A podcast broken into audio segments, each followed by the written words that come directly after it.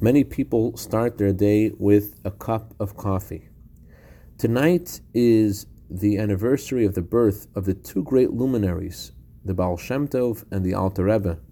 They taught us how everything that happens in the world is by divine providence and a message from God. What can we learn from a cup of coffee? Good morning. A cup of coffee is made up of various ingredients. You put in a little bit of coffee, which is bitter. You add some sugar, that's sweet.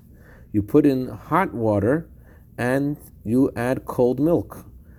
And upon the entire thing, you say, Shahakol niyabidvaro. Thank you, God. Everything was created by your word. The word shahakol is numerically equivalent to the word simcha, which means joy, as Rabbi Yosef Mechaber taught me. So what you're saying to God is, whatever is going to happen today, cold, hot, bitter, sweet, I accept what you're sending me and I thank you for it.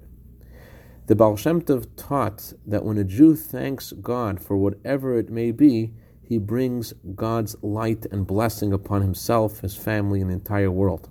That's why the Baal Shem Tov would travel around and go over to random people and say to them, Hey, how are you? How's your health? How's your parnasa?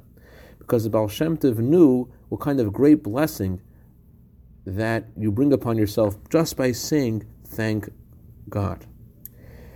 We say in our prayers, You Holy One, you sit upon the praise of Israel. Baal Shem Tov explained God is called holy, but what causes God to sit, to bring his light down to this world? The praise of Israel. When a Jew says Baruch Hashem and thanks God, he brings God's blessing to this world. I'd like to dedicate our minute of Torah today to the neshama of Leah Bas Yaakov Halevi, whose anniversary of passing is today. May her neshama have an aliyah. May she be good intercedent on behalf of all her descendants and their families. B'seich Klal Yisrael.